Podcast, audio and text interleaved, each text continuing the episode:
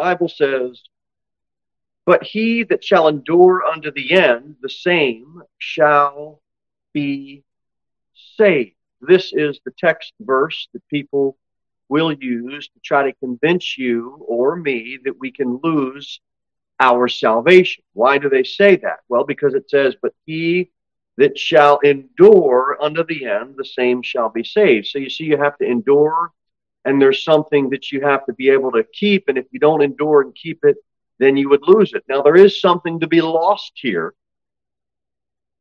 But I'm going to put forth to you this morning, it has nothing to do with you or your soul. So, what does it have to do with? Well, that's the purpose of the message this morning. Let's keep reading. And this gospel of the kingdom shall be preached in all the world.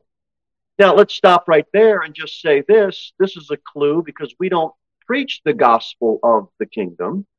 It is a gospel, and it was a gospel that was preached, and it will be a gospel that will be preached, but it doesn't have anything to do with the gospel that we preach, which is the gospel of the grace of God. We are to go out into all the world and preach the gospel. That is the exclusive gospel that is given to us to preach to tell someone how they can have their soul regenerated. Now, we did a message on the five gospels, which when you see it, uh, you know, uh, when you see the title, it's a little bit of a clickbait title on purpose because we all know there's only one saving gospel. However, to be fair and to be honest, you have to admit there were other good tidings, there were other good newses that were proclaimed at different points in time. So that's just a little note on that. Gospel the kingdom shall be preached in all the world for a witness unto all nations, and then shall the end come. Now, as wonderful as that may be, to be able to have an audience of an entire nation, look, we don't preach to nations. Who do we preach to? Well, we might have a big crowd downtown sometimes. We may have a big crowd in a church house when we preach the gospel. But by and large, it's a door knock here, a gospel tract there, a one on one witness here, a group of students from tech that we're speaking to, uh, about what? The gospel of the grace of God, how to have their soul regenerated. We're not preaching the nation. This here is a nation deal in Matthew 24. That's another clue that we, we get from that. Verse number 15 When ye therefore shall see the abomination of desolation spoken of by Daniel the prophet stand in the holy place. Whoso readeth, let him understand. Well, Daniel's a prophet. Daniel's people are the Jews. That's why it's called Daniel's 70th week. It's not called the church's 70th week. Verse number 16. Then let them which be in Judea flee into the mountains. Let him which is on the house, housetop not come down to take anything out of his house, neither let him which is in the field return back to take his clothes. And woe unto them that are with child, and to them that give suck in those days. But pray that your flight be not in the winter, neither on the Sabbath day, for then shall great tribulation, such as was not since the beginning of the world, to this time, no, nor ever shall be. What's going on here? What is it that can be lost? It's not a Christian soul for eternity. Because we as Christians aren't here during this time. What's being saved? Look at verse number 22. And except those days should be shortened, there shall no soul be saved? No. There shall no flesh be saved. But for the elect's sake, those days shall be shortened. Look at verse number 13. But he that shall endure unto the end, the same shall be saved. Look at verse number 22. And except those days should be shortened, there should no flesh be saved. The salvation that is being spoken about in Matthew 24 is very clearly and plainly put by the Lord. It is a physical salvation. It has absolutely nothing to do with someone's soul. It has to do with their flesh, their physical body. Everybody get that? Very good. All right. I ask you to turn to Mark 13. Let's confirm what we just read. We want to allow the Bible to interpret the Bible in its proper context, and that's what we seek to do. Mark 13, verse 20. And except that the Lord had shortened those days, here it is again, no flesh should be saved. Same idea. And the last time that I checked, isn't it something we're going through Romans 7 and that struggle that Paul went through and is trying to get us to get a hold of as well? Isn't it something that when you got saved and when I got saved, our soul is fine. It's sealed, it's secured, it's eternally placed in heavenly places. We're seated with Christ, right? But our flesh didn't get saved, and it ain't saved today. It's a constant struggle to keep that flesh at bay. It's why God wants men to work. It'll keep us busy. It'll wear our flesh out for a reason. When we get older, we get weaker. Our flesh gets a bit worn out not necessarily a bad thing. Why you can get some more wisdom from some of the saints that have been down the road longer than you or I have been down the road. Look at Luke 21. Let's get the last cross reference uh, concerning the context here. Luke 21, look at verse number 17. Bible says, And ye shall be hated for all men for my name's sake, but there shall not an hair of your head perish. You know what the hair on your head is? It's a physical reference. And you know what's going to happen during this time of Jacob's trouble, Daniel's 70th week? People are going to have to survive physically. And if you endure to the end, your flesh will be saved. The hairs on your head won't perish. It's no flesh in Matthew, it's no flesh in Mark, and in Luke it brings out a confirmation. Look, hair, hair, not your soul. It's a flesh reference.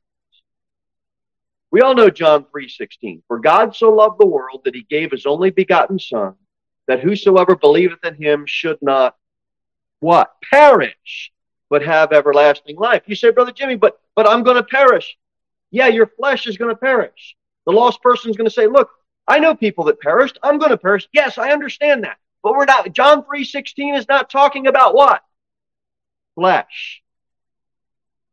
Matthew 24 is talking about flesh. Mark 13, Luke 21, flesh. Not for you. You know what's for you? John 3.16. You know what's not going to perish when you believe on him? Your soul is not. John 3:16 is about is about your soul and my soul being regenerated and receiving the new birth.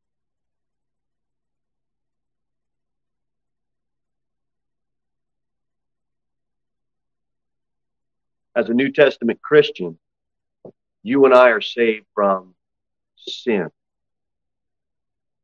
We are saved from sin and we are saved unto what? eternal life. From sin unto something, eternal life. We are saved, Ephesians 2, by grace are you saved through faith, and that not of yourselves. It is a gift, not of works, lest any man should boast. You don't have grace, you don't have salvation. People say, I'm a Christian. How'd you become a Christian? Well, I just get I out of there. the Lord saved me by his grace. or you didn't get saved. Listen for that. Listen for the inserting of, well, I did this, well, I think that, or I was brought up a certain way. All of that is works. It's not great. Our soul gets saved from sin by grace without works unto eternal life. That is the gospel we preach.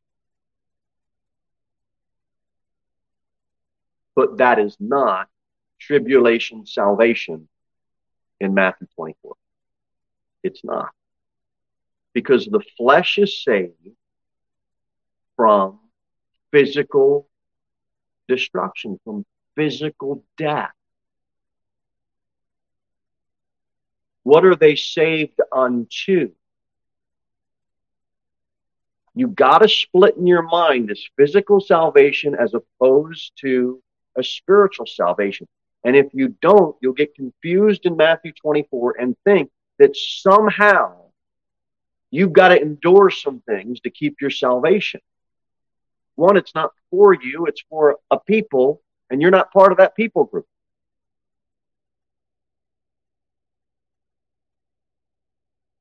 You have gotten physical survival happening. What is saved? Their bodies, their flesh, their physical life is saved. We are saved from sin. They are saved from death. We are saved unto everlasting life. They are, they are physically saved unto what? They receive entrance into the millennial kingdom. It's unto a physical land. That's what they're saved unto.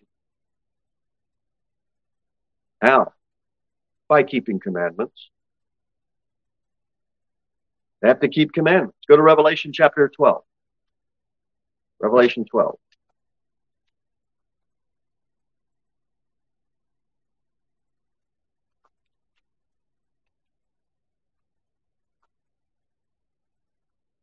Watch what it says in Revelation 12, verse number, uh, last verse, verse number 17. Revelation 12, 17.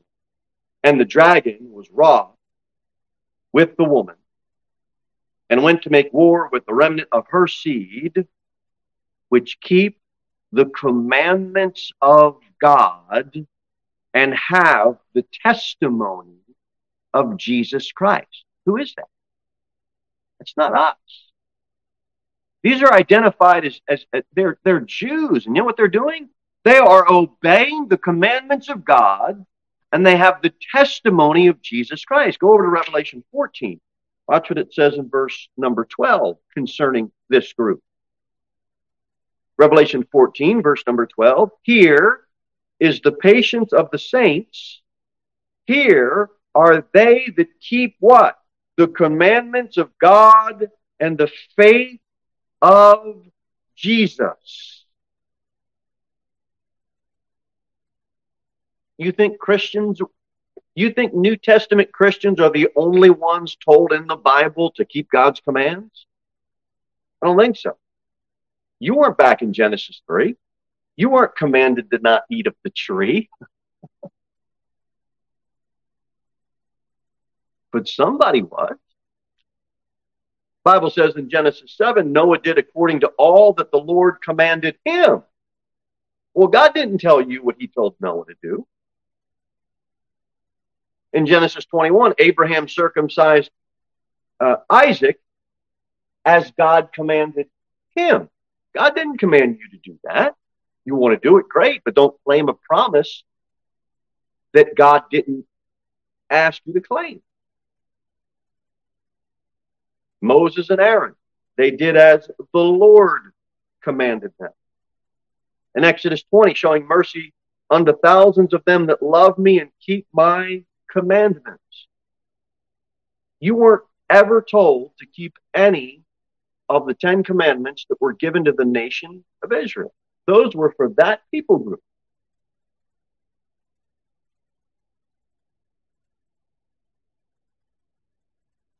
Well, I never heard that before. You're hearing it this morning. now, you've got every every command except one restated in the New Testament.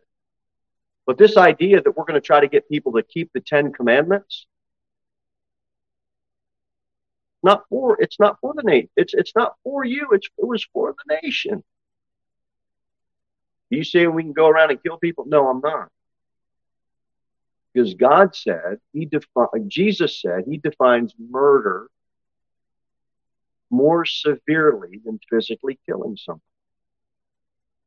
Have you ever hated somebody in your heart? Well, there's your there's your one of your ten commands you broke. You got hate in your heart?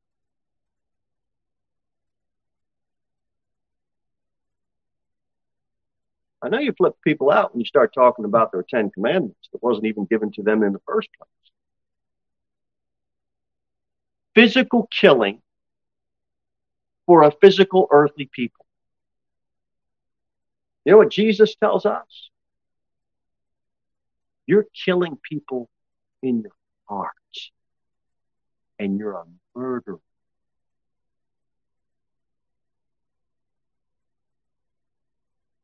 You ever have hate in your heart? Guess what God says you are? Guilty of murder. But isn't it great we can wave the Ten Commandments and say, look, I never killed anybody. Except you did. When you hated your brother or you hated your sister. And God says you're a murderer.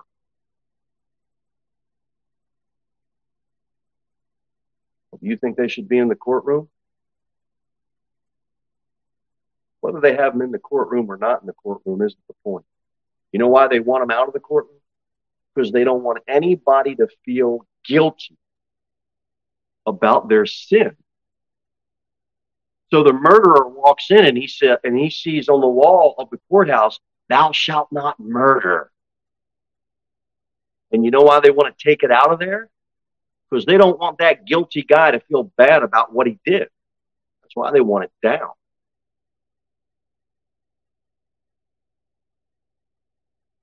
Why did I say all? Because you and I have a heart issue. And we need to have our hearts made right. We need to have our soul regenerated. And this is why God ups the ante on those Ten Commandments through Jesus Christ our Lord. We should have those up. That's what I think we should have up.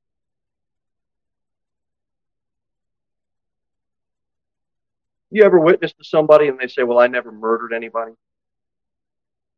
Well, they're pretty good. And what do you say? You know, Jesus said if you hate somebody, you're a murderer. The heart of man always wants to justify himself and make him appear better than the other person. Well, I'm here to tell you, you're not better than anybody. I'm not better than you. We've got a soul that needs to be regenerated. Israel, it's all about physical promises to a physical people on earthly land. And they're going to gain entrance into that earthly land by keeping commandments given to them by God. And that's the difference Matthew 24 brings out. And we got to get a hold of that. We're going to get confused about, well, what's for us? What's not for us? I'm sure you all know by now, we take a pre tribulation stance on end times.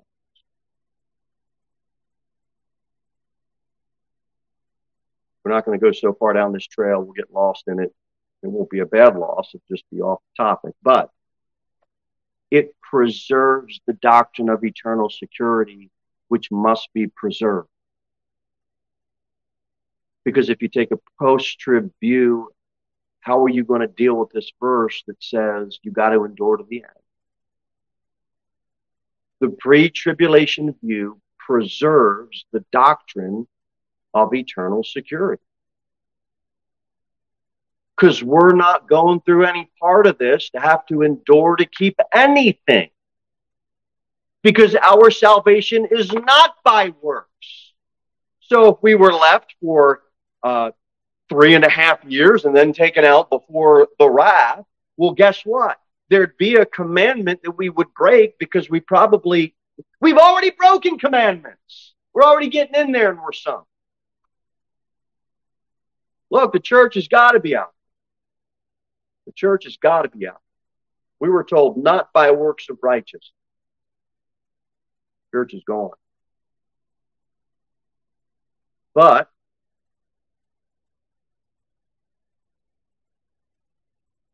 a couple notes here. Exodus 12, Passover was instituted and they kept it. They were redeemed by the blood of the Lamb. The Lord brings them out of Egypt and brings them out of the house of bondage. It's a physical accident, right? Preserve them. Numbers 14, the children of Israel murmured against Moses and Aaron.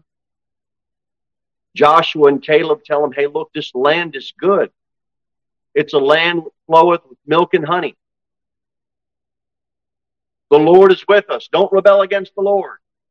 What are they trying to gain entrance into by obeying God? Physical land. Because they're a physical people, they're an earthly people. And because of their unbelief, the Lord said, Your carcasses shall fall in the wilderness. What fell? Their bodies, their physical bodies, not their souls. You see the difference, Brother Jimmy? You keep hitting the same nail. I, I have to keep hitting the same nail so people understand the difference between Israel and the church. We've got to get this. And it says, Your little ones, they shall know the land. It says, But as for you, your carcasses, they shall fall in the wilderness. It was about exiting a physical land and entering another physical land. That was Israel. They kept commandments. They were saved physically. Why didn't Joshua and Caleb? Why did they gain entrance into the land? Come on, help me out. Come on. Why? Because they obey God. Now, the other 10 had a different idea. So God said, Fine, you fellas, you're not entering. Physical entrance. Physical entrance. Daniel 70th week is the tribulation period. And the New Testament church is 100% absolutely gone. And God's going to turn his attention back to what did we read in Matthew 24? Not individuals. Right now is individual time. God is turning his attention back to nation deal. It's a nation thing. Physical salvation, physical promises. It will be those that are faithful. There's going to be a physical kingdom on earth with Jesus Christ. Are we going to enter into that kingdom? Yes, but we are going to come with Christ. There's two aspects to his coming. His feet do not touch down on Mount Olives at the catching away of the saints, but you can't say rapture because people say, well, rapture isn't in the Bible. So, okay, fine. When, when, when, when Christ call, catches us away, we are going to meet him in the air, right? Sister Lois, amen. We got wet, right? People have lost this. They've lost the blessed hope. He comes for us. We're caught up. We meet him in the air. Are we coming into the millennial kingdom? Yes. When he comes back for his second coming, he's not stopping in the air. His feet are coming down, touching ground on Mount Olives. And guess what? He is bringing us with him. One, he comes for his saints. The other, he comes with his saints. And in between that time, that seven year period, we are not going to be there.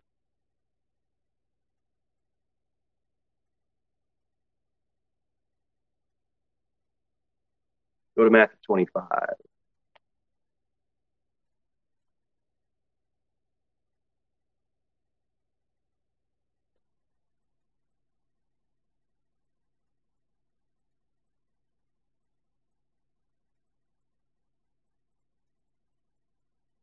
Matthew 25. Before I read the verses, let me, let me say, let me just quote you 2 Corinthians 11, 2. Bible says, For I have espoused you to one husband, I may present you as a chaste virgin to Christ. That's virgin singular. Look at Matthew 25, verses 6. And at midnight there was a cry made Behold, the bridegroom cometh. Go ye out to meet him. Then all those virgins, that's plural, were called, we are presented as a chaste virgin singular to Christ. Matthew 25 is not in reference to us at all. These are virgins, plural. They're not the same. Then those uh, all those virgins arose and trimmed their lamps. During the earthly ministry of Christ and in the Old Testament, virgins were never meant to symbolize the New Testament church. These virgins are in reference to the Jews.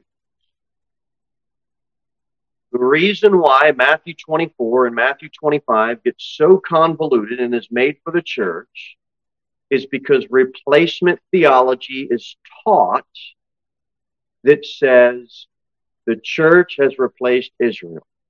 No, it has not. They are two distinct groups. And replacement theology will misrepresent who these virgins are. It's a false doctrine and it's wrong. These foolish virgins, look at verse number 10.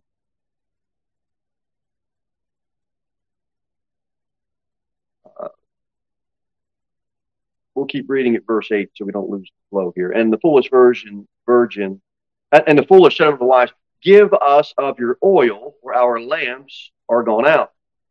But the wise answered, saying, Not so, lest there be not enough for us and you, but go ye rather to them that sell and buy for yourselves. Here we are in verse 10. And while they went out to buy, the bridegroom came, and they that were ready went in with him to the marriage, and the door was shut. Afterward came also the other virgins, saying, Lord, Lord, open to us. But he answered and said, Verily I say unto you, I know you not. Why were they kept out? Well, we read right past it. Why were they kept out? Look at verse 7. Then all those virgins arose and trimmed their lamps. And the foolish said unto the wise, Give us of your oil, for our lamps are gone out. Why didn't they gain entrance? Because they didn't keep their lamps burning and we can't go down this side trail either. But the whole, the oil is not the Holy Spirit. We got a playlist either on SermonAudio or we got a playlist on, on YouTube. You just look up Matthew 24. We got them all there. Matthew 25. We got them all there. We go verse by verse through every single verse of those two chapters. We've got that in there somewhere. You get that and sort all that out. The Jews are preparing to meet their bridegroom the Lord Jesus Christ during Daniel's 70th week. And whether they have been prepared or whether they have not been prepared will be addressed at a judgment which is called the judgment of nations. We are not going to be at the judgment of nations. Now, we have a judgment. It's called the judgment seat of Christ. But during this time in Matthew 25, we would have already gone through our judgment at the judgment seat of Christ. And that is happening, guess where? Here's the distinction again. It is happening in heaven. This judgment is a national judgment that happens where? On earth. Everything about the church is completely opposite of Israel. Heavenly, earth. How are we going to be judged? Based on our works. For what? Entrance into heaven? No, we're already there. We are in heaven. Only one life will soon be passed. Only what's done for Christ will last. You know what that's about? Our judgment. You and I will receive rewards based on if what we did had eternal value and it was for Jesus Christ. Are you witnessing this week? Is it for you to win arguments or is it for Christ? Because one's going to be burned up at the judgment seat, the other one will be a rewarding. You lay them all at the feet of Jesus Christ, but I mean that's another message that that'll preach too. But we've got two, we've got different judgments. We got to understand that. Um, look at Matthew 25, look at verse 31. Hope this isn't too much this early in the morning, but Look at Matthew 25, verse 31.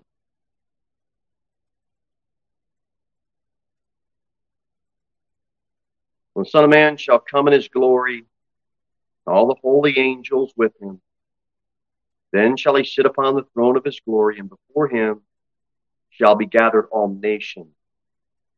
He shall separate them one from another, as a shepherd divideth the sheep from the goats. And he shall sh- uh, set the sheep on his right hand, but the goats on the left. Then shall the king say unto them on his right hand, Come, ye blessed of my Father, inherit the kingdom prepared for you from the foundation of the world. For I was an hungered, and ye gave me meat. I was thirsty, and ye gave me drink. I was a stranger, and ye took me in. Naked, and ye clothed me. I was sick, and ye visited me. I was in prison, and ye came unto me. Then shall the righteous answer him, saying, Lord, when saw we thee an hungered and fed thee, or thirsty and gave thee drink? When we saw thee a stranger and took thee in, or naked and clothed thee? Or when we or when saw we thee sick or in prison and came unto thee? And the king shall answer and say unto them, Verily I say unto you, inasmuch as ye have done it unto one of the least of these my brethren, that's the Jews, ye have done it unto me. This is a specific reference to the Jews.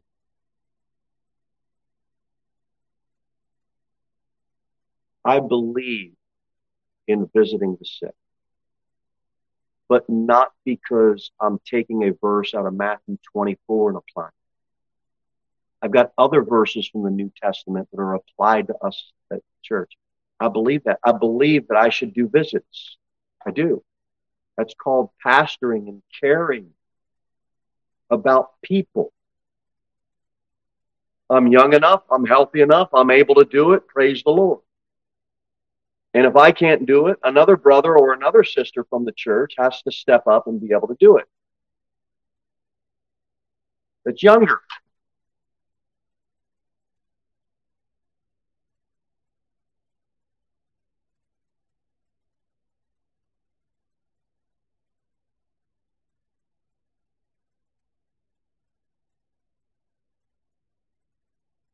I believe in prison ministry but not because of Matthew 25. This in Matthew 25, all of this is about how national leaders and how people are going to treat Christ's brethren during Daniel's 70th week because they're all going to be persecuted. They're all going to be deceived. They're all, it's going to be a hot mess. So, how are you going to treat those people? Not for us, for them. The Jews, his brethren. Let's keep reading. Then shall he say unto them, The left hand, depart from me, ye cursed, everlasting fire, prepared for the devil and his angels. For I was an hungered, and ye gave me no meat. I was thirsty, and ye gave me no drink. I was a stranger, and ye took me not in naked, and ye clothed me not, sick and in prison, ye visited me not. You mean to tell me if you don't feed the hungry and give drink to the thirsty and clothe the naked, if you don't do that now, are you telling me that God's going to cast you into everlasting fire? No, He's not. Because that's not for you. That's for how are the national leaders and those, how are you treating my brethren, Christ? During that time of Daniel's 70th. Then shall they also answer him, saying, Lord, we saw the, uh-huh, or we read all that in verse 40.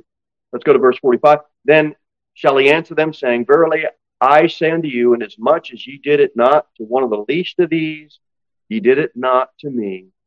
and these shall go away into everlasting punishment, but the righteous into life eternal. This judgment for nations happens where? On earth. When? At the end of Daniel's 70th week. That is before the millennial kingdom. How did you treat the Jews? That's what God's asking at this judgment. How did you treat the Jews during Daniel's 70th week? Because that is going to determine whether you are going to get physical entrance into the millennial kingdom or whether you're going to have entrance into hell. Now, if you make Matthew 25 for the church, you know what you got? Millions of people being cast into hell because they didn't feed and clothe the poor. I believe in taking care of my brothers and sisters in Christ. You need something, I want to be able to help you with that need. Either me personally, or me helping corporately, or me finding somebody that I believe in that. I believe in that. I think we should do that. We need to take care of each other. Somebody's hungry, I'm going to give them a, a bite to eat, but I'm not going to leave them there. I'm going to do something better. I'm going to give them the bread of life. And we wrest this chapter to our own destruction when we want to give people that are thirsty water and not living water. When we want to give people a sandwich made with nice, healthy bread because they haven't eaten in a week, but we don't give them the bread of life. And we wrest Matthew 25 to our own destruction, and we end up with their, their belly is full and their palate is not thirsty anymore, but if they were to die, they would go to hell because they don't know Christ as their Savior. Look, we can't do that. If you had to give a, a guy that was hungry a slice of bread or the bread of life, which one are you going to give him? I'm giving him the bread of life. Go ahead. I'd rather him die of hunger, although I don't want him to die of hunger. But I'd rather him die of hunger and be eternally with the Lord than live one more day because I fed him bread and he gets hit by a truck next week and dies and goes to eternal torment. You, you picking up what I'm trying to, I'm, I'm trying to put this down where, look, now if we can do both, do both. But if you can do one, you know which one is the right one. So that's that judgment of nations. Remember to close up our judgment, judgment seat of Christ, it happens in heaven, not on earth. It's after the church is called up. It's based on the believer's work, and it's either loss of reward based on if it was done for Christ. Did it have eternal value? We're already in heaven. It's not based on our entrance into heaven. We've already gained that because we have trusted Christ. We've received his imputed righteousness.